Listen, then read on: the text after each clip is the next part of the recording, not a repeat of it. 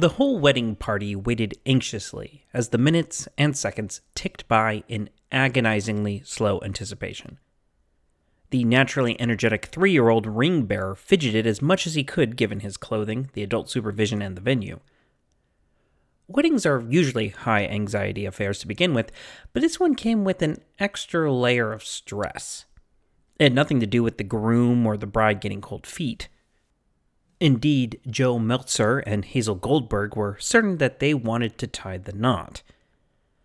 The problem, however, is how exactly they wanted to do so which is why the entire ceremony was currently on pause. So everyone just sort of paced around that winter morning in Phoenix, awaiting the one last needed thing before the happy couple could start their new lives together. Then, out somewhere in the distance, church bells began to ring across the town. Everyone must have perked up as the sound caught their ears. This could be the moment they had waited for confirmation finally came in the form of a messenger who arrived with the long anticipated news. The wedding party all took their places, and the ceremony finally proceeded. The date was Valentine's Day, that's not why Joe and Hazel were married that morning. No, the young couple from the Salt River Valley had decided upon a goal that encapsulated both the hope they had for their lives together and for the place they called home. So, when the messenger arrived with the good news that morning, Joe and Hazel were able to have their marriage be the first one to happen in the brand new state of Arizona. I'm your host, David Rookhuyzen, and you are listening to AZ, the history of Arizona.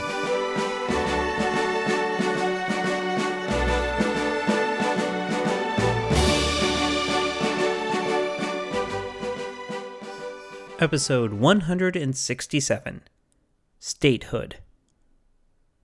Welcome back, everyone, and welcome to a very important episode of this podcast. It's special for two big reasons. The first of which is that the day before this episode hit your feed was February 10th, 2024, which marked my fourth anniversary of putting out this humble little podcast. When I started, I knew that this would be a big undertaking, but I had no idea that I would still be putting this out four years later. I also had no idea that there would be literally thousands of people listening to this, nor that some would actually throw a few bucks my way to help me purchase books for research, nor that I would actually get people inviting me to come and speak about Arizona history. It's been such a crazy, wild ride, so I want to thank everyone who has listened or continues to listen to my ramblings about what happened in our little corner of the world. But I think the biggest thing that I didn't realize when I started is that it would take me four long years to actually get to Arizona finally becoming a state. And that's the second big reason this episode is so important. In three days from when this airs, Arizona will have its 112th birthday, just as we are finally getting to talk about statehood. Don't get me wrong, I love everything we covered so far and how much I've learned along the way, but I could never have predicted that it would take me this long to get to this important milestone. I'm also a little sort of relieved because I can't tell you how many times I've had to mentally check myself while writing these episodes to not say, the state did this or that, but instead the territory did this or that. It's going to feel really good not to have to police myself over that moving forward. Finally, before we get into the meat of today's episode, I did want to circle around to something I said last week and make a clarification. Toward the end of the previous episode, I made a small joke about how the Constitutional Convention put in a clause banning polygamy because no one liked the Mormons. And while I firmly believe this clause was aimed in that direction, I should point out that the convention was a little behind the times. The church itself had mostly put an end to the practice after 1890 when President Wilford Woodruff issued what is called the Manifesto to help end intense federal persecution.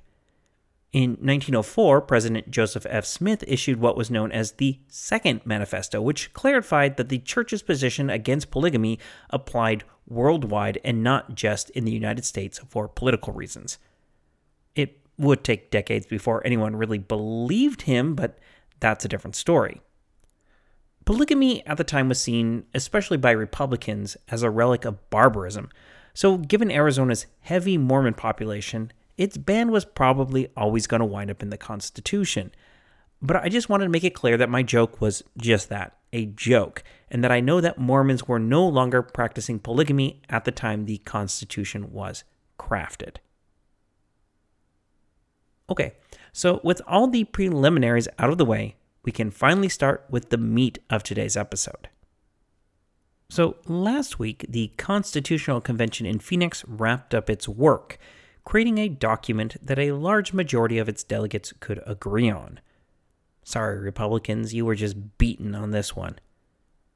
But now came the true hurdle. You might remember that, as part of the Enabling Act passed in June 1910, Arizona and New Mexico both had to submit whatever they came up with to Congress and President William Howard Taft for their approval. While New Mexico built a constitution that was the stuff conservative dreams were made of, Arizona had taken a hard left, if you'll forgive the pun.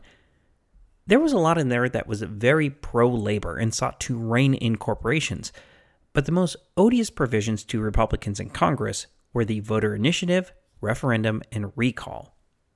By the by, I just sort of started talking about these terms a few episodes back and now realize that I never really stopped to define them. So, as a too long didn't read version of a high school civics class, an initiative is where voters can directly propose laws or constitutional amendments that are then voted on. A referendum is an election where voters decide whether to repeal or uphold an enacted law. And the one that's going to be the biggest sticking point of all is recall, which is just what it says on the tin an election for voters to decide whether to recall elected officials, including judges.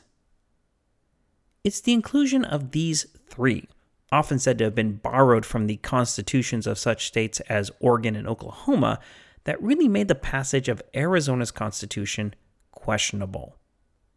In fact, the Constitution, as passed by the convention, was signed by the territorial secretary because territorial governor Richard E. Sloan was back in Washington, D.C., actively arguing against Congress approving the Constitution as written. And one of his main points was the inclusion of the initiative, referendum, and recall. Because of their inclusion, Sloan would say, quote, Arizona stands just as much chance of annexation to statehood under the Russian Empire as it does of admission to statehood under the Constitution. End quote. He went on to say that at a recent conference of governors, he had talked about these three issues and found that not one of the officials there were eager at all for these novel new progressive political tools. Again, the conservative argument boiled down to that the direct democracy provisions were an invitation for mob rule, and that all of this anti corporation language struck at the heart of the right to property. Oh, and the adjective socialist was being thrown around a lot too.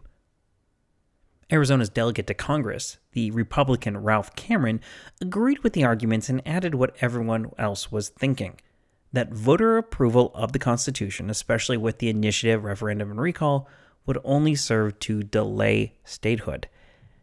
And we must admit that he turned out to be right on that score. Added to the litany of naysayers was also Marcus Aurelius Smith, who, although a lifelong Democrat, was part of the more conservative wing of his party, and he warned the electorate that the president and Congress would never sign off on this liberal monstrosity of a document. Meanwhile, the pro Constitution as written forces were also gearing up for the battle ahead and founded the Arizona Statehood League, which elected George W.P. Hunt president. The League's job was to pull together not only voter support for the Constitution, but also the endorsement of various national figures who could lend it some gravitas.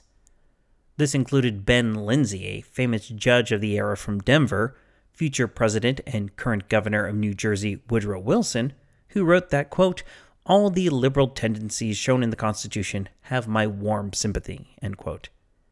And the living symbol of the progressive era, William Jennings Bryan. And Bryan would actually travel to Phoenix to speak in favor of the new Constitution, especially initiatives, referendums, and recalls, stating, quote, these are most important because they put the government in the hands of the people and enable the people to coerce obedience to their will. Just under two months after the Constitutional Convention ended, the vote over whether to ratify the Constitution came before the people of the territory on February 9, 1911. Because every important date in the history of Arizona's formation is contractually obligated to happen in February. Believe it or not, my main sources actually give me different numbers for the final tally. But the vote was another blowout for the progressives, with more than 12,000 territorial residents electing to ratify the Constitution and just under 4,000 people voting to reject it. Now, the cushy 77% majority there seems to speak to the fact that Arizonans definitely wanted this Constitution, but there were some mitigating factors here. Early state historian James H. McClintock tells us that some 12,200 fewer people voted in this special election than had cast a ballot in the last general election in 1908. And historian James Wagner says that many in the territory were actually undecided and so failed to vote. The final tally of yeas on the Constitution constituted less than half of the territory's eligible voting population. But whatever asterisk we could add about low voter turnout, decisions are made by those who show up, and those who showed up to the ballot box in February 1911 had made their decision clear. The Arizona Gazette ran a banner headline reading, Popular Government Succeeds Old Regime, Special Interests Dethroned. And with that, the ball was now back in Congress's and President Taft's court. As soon as the results of the special vote were made known, everyone started holding their breaths to see how those in Washington would respond. Would they be so narrow minded and partisan as to shoot down the Constitution over a few provisions that wouldn't affect them at all? Or would they recognize this as a fait accompli and just give their stamp of approval? The day after the vote, Governor Sloan told residents he still hoped for statehood, as outlined in the 1910 Enabling Act, but was pretty sure that Taft was never going to sign the thing as long as the recall of judges remained. In the following months, Hunt made several trips to Washington to keep up lobbying efforts to convince Congress that the Constitution wasn't so bad and that they really should just let Arizona do its own thing. Meanwhile, Cameron, the territory's congressional delegate, managed to anger Hunt and many in Arizona after supporting a proposal to eliminate judicial recall from the recently ratified Constitution as a condition for statehood. This proposal also seems to have come after he had conferred with Taft on the matter, and Cameron made the usual arguments about it was the necessary political compromise, sacrificing what most people in the territory were ambivalent toward while gaining what nearly everyone in the territory actually wanted. Hunt was livid about the proposal and proceeded to vilify Cameron in his personal correspondence. He would write a letter to a friend that Cameron had been engaged, quote, in secret work against us, end quote, and that the word traitor was too good for him. I should also point out here that Hunt also kept repeating what he had said during the convention and before the ratification vote in Arizona. That is, that Congress and the president wouldn't dare strike down this constitution that had been approved by the voters in the territory. Surely they wouldn't try to invalidate the will of the people duly voted on in a free and open election. And he held to this belief going into the summer of 1911, which was bolstered by the U.S. Senate voting 58 to 18 in favor of Arizona statehood. When he was told in July 1911 that Taft was likely to veto statehood over the issue of judicial recall, Hunt declared that he would rather have Arizona remain a territory than bow down to this kind of intimidation. Finally, though, the decisive moment arrived. Despite petitions, letters, and all the lobbying from Hunt and those in his camp, Taft could not bring himself to approve the Constitution. On August 15, 1911, he vetoed the resolution coming from the Senate, writing in his message about the recall of judges, quote, This provision is so pernicious in effect, so destructive of the independence of the judiciary that it is likely to subject the rights of individuals to possible tyranny. It is so injurious to the cause of free government that I must disapprove the Constitution containing it. So, despite all of Hunt's rhetoric to the contrary, the president did exactly what he told Arizonans in 1909 he would do should a constitution with judicial recall come across his desk. We'll get into the reaction of the territory in a second, but I should point out that Taft did receive criticism from other corners regarding this veto. The first was from the press. The American Review of Reviews, which just a couple short years beforehand had snickered at the idea of granting the desert sands of Arizona statehood, actually rose to their defense on this occasion. The journal wrote, quote, if the people of Arizona are indeed fit for statehood, and if they should be allowed to send two senators to Washington to help govern the entire country, they must surely be regarded as competent to settle for themselves the various details of their domestic government. Another advocate came from the man who had just recently returned from Arizona after dedicating their splendid new dam, Theodore Roosevelt. Though not a fan of judicial recall himself, Roosevelt felt that the state could decide for itself how to handle these matters, especially since a similar provision already existed in the constitutions of at least two other states. Plus, he argued this was the only sticking point. Other than that, no one had really any problems with the rest of the document. In fact, TR was a self-acknowledged fan of it. He wrote, quote, after considerable study of the document, I have come to the conclusion that it is an unusually good constitution End quote. I feel I should offer some context here that by this time Roosevelt had grown disenchanted with his hand picked successor Taft and was actually planning to run against him in the upcoming 1912 election.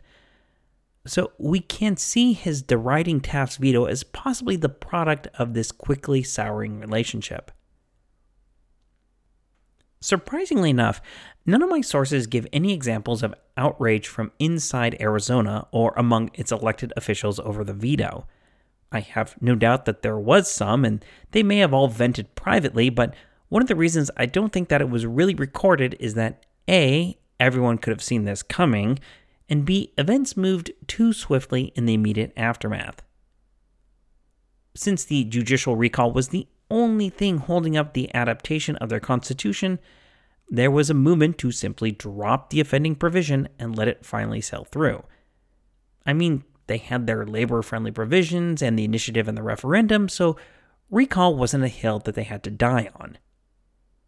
Even Hunt, who had vowed to remain a territory rather than to submit to this strong arming, came around on the idea. On August 21st, so just six days after Taft's veto, the president would sign the Flood Smith resolution coming out of the Senate, which agreed to statehood if the electorate would take judicial recall out of the Constitution at an upcoming special election. There were some in Congress that had voted against this resolution on principle. I mean, come on, you have no right to tell Arizona what to do. But overall, everyone agreed to this compromise. Governor Sloan immediately called for elections, with a general one on December 12, 1911, that would include the selection of state officers and to adopt the Constitution without judicial recall.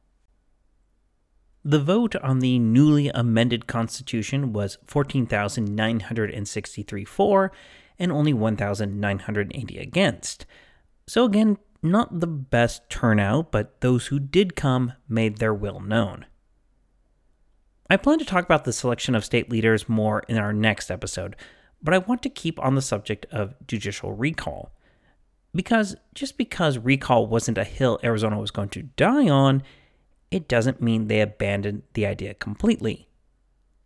Instead, removing the provision from the Constitution was more of a strategic retreat. The reason people were ready to amend the Constitution almost immediately after Taft's veto is because they had come to a realization. Eugene S. Ives, who served in both the territorial House of Representatives and Council, summed up the new strategy when he said, quote, We have the best constitution that was ever written, even with the recall out. We should take the judiciary recall feature out and then pledge each of our representatives in the first legislature to support the proposed amendment reinstating the recall of the judiciary. End quote. So, yeah, Taft could deny them judicial recall in their constitution now, but once Arizona was a state, they could just vote to amend the document and put it right back in there. Our old friend, the newspaperman Tom Weedin, would pen an open poem mocking Taft that included the lines, quote, We will tolerate your gall and surrender our recall till safe within the statehood stall, Billy Taft, Billy Taft. Then we'll fairly drive you daft with the ring of our horse laughed, Billy Taft, Billy Taft, as we joyously reinstall, by the vote of one and all, that ever glorious recall, Billy Taft, Billy Taft. And that's exactly what happened. On November 5th, 1912, nine months after becoming a state, Arizona voters went to the ballot box and approved putting back in judicial recall. They also overwhelmingly voted for all the other presidential candidates running that year over Taft just out of spite. So, neener, neener, neener. To be fair, in all likelihood, Taft himself, who was a jurist by training, realized that this was going to happen. In that case, his veto can be seen not so much as an attempt to stop it, but rather to show the depths of his displeasure and to follow up on his threats. So Taft went down as a principled martyr but Arizona still got its recall. The one practical effect of all this drama is that it allowed New Mexico to squeak ahead of Arizona and become the 47th state on January 6, 1912. However, this just means that Arizona now has claimed to be the last to be admitted into the continental U.S., which I personally think is a point of pride. The date of Arizona's admittance to the Union was, if state historian Marshall Trimble is to be believed, a little bit of luck and coincidence. The paperwork was ready on February 12th, but that was Lincoln's birthday, which many people of a certain age will remember was a holiday. But the next day was the 13th, so the president couldn't sign something so important on such an ominous date. So it was that on Valentine's Day, February 14, 1912, Taft finally sat down at his desk, golden pen in hand, while newfangled movie cameras filmed him. And we have to note the coincidence of this particular day. Fifty years earlier to the day, President Jefferson Davis signed a similar document admitting Arizona into the Confederacy as a territory. A less ironic, but not as staggering coincidence is that the signing was also 10 days short of the 49th anniversary of Abraham Lincoln signing his proclamation to make Arizona a U.S. territory, a label they had celebrated at the time but had been trying to throw off ever since. Wagner says that at 10:02 and 30 seconds a.m. Eastern Time, the president affixed his signature, officially welcoming Arizona into the Union. The gold pen was then turned over to Delegate Cameron as a thank you for all his hard work. The president then telegraphed Governor Sloan with the news, adding, quote, I have this morning signed the proclamation declaring Arizona to be a state of the Union. I congratulate the people of this, our newest Commonwealth, upon the realization of their long cherished ambition. Best wishes to the retiring and incoming officials. Thankfully, no one mentioned judicial recall to spoil the moment. In Arizona, the mood was jubilant. Governor Sloan had declared in advance that the day would be a holiday across the new state called, fittingly enough, Admission Day. Trimble says that the news flashed over the telegraph wires around 8:55 a.m. Arizona time, though I think he's off on this because either there was an incredible lag in letting people know or they had mistakenly gotten the news ahead of time. Either way, it was early morning on February 14th when church and school bells started ringing, and this being the West, people started firing their pistols into the air. Down in Bisbee, apparently they decided to go big and set off a charge of dynamite, which took the top off of a nearby mountain. As an editorial aside, I must admit that I'm very disappointed in McClintock, who you could usually count on to give at least a sentence or two describing celebrations, but he is unusually silent on the matter. In Phoenix, the newly elected governor George W.P. Hunt walked from his hotel to the Capitol building, being joined by throngs of ecstatic citizens. At noon, he took the oath of office and gave his inaugural address, all of which we will talk about more in our next episode. Following that, there was a grand parade through the streets of Phoenix, and in the afternoon, William Jennings Bryan, on hand for the event, gave a two hour speech to some 5,000 people at the city plaza. Even the Arizona Republican newspaper, the very voice of the opposition, had to laud Bryan's oratory, hailing his remarks as, quote, one of the greatest public speeches heard from a Phoenix platform in a month of pink moons, end quote. According to Wagner, the real highlight of the day started that night when a grand inaugural ball was kicked off in front of the Hotel Adams, which had just been rebuilt the previous year following a devastating fire. Here, partygoers danced under electric lights to music being played by the band from the Phoenix Indian School, which we talked about back in episode 157. Just before midnight, the band would bring all of the celebrations to a crescendo with a rousing edition of the song Home Sweet Home. And with that, in Wagner's words, the greatest day in Arizona history came to a close. But before we leave February 14, 1912, may I Paul Harvey you for a moment? Remember that energetic three year old ring bearer that I mentioned in the introduction of today's episode as part of Joe and Hazel's wedding party? Well, that little boy waiting to do his part in the wedding was none other than Barry Goldwater. And now you know the rest of the story. It still feels a little weird getting to this point, especially when we look back at everything the territory of Arizona went through to get here, not to mention the 166 episode journey we spent talking about it. Ignoring for a second the thousands of years of Amerindian inhabitation and the centuries of Spanish and then Mexican rule we are still left with a long slog to make this happen. After the Treaty of Guadalupe Hidalgo and the Gadsden Purchase brought Arizona into the U.S. fold, we first start seeing agitation for territorial status in the 1850s, led by men such as Charles Poston and Sylvester Mowry. And funny enough, what they wanted was to be broken off from the territory of New Mexico, presaging by half a century the fight against joint statehood. Even then, the only reason Arizona became a territory in the 1860s was because gold had been discovered near Prescott and the Confederates had moved in and tried to claim it first. Following the end of the Civil War, territorial residents always had one eye toward statehood, though this forever seemed out of their grasp as they dealt with the negative PR of first the Apache Wars and the shootout at the Old OK Corral, and then the shocking violence of the Pleasant Valley War. Arizonans also dealt with a parade of appointed officials, for better and for worse, and it wouldn't be until the call for home rule reached a fever pitch at the tail end of the 1880s that they actually received a governor who was living in the territory at the time of his appointment. Then we get into the stuff that is probably fresh in your memory. First, the fight to convince everyone that yes, they really did belong at the big boys' table with everyone else, and Secondly, the fight against such an idiotic idea as joint statehood with New Mexico.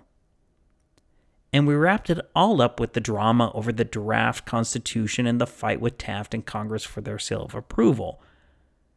Yep, it's been a long, hard road to get there, but now it is done. The territory of Arizona is no more. From here on out, it will be the brand new state of Arizona marching off into the future. And personally, I can't wait to see what that future holds. There will be no new episode next week, as I have some family obligations that will be keeping me busy over President's Day weekend. But join me back in two weeks as we talk about who exactly is heading up this new state and try to wrap up any loose ends from the territorial period. After that, we'll examine someone who has increasingly become a major player in our story, George W.P. Hunt, as he managed to stay at the top of Arizona's political food chain for 14 years. I'm your host, David Rookhuyzen, and you've been listening to AZ, the history of Arizona. Goodbye.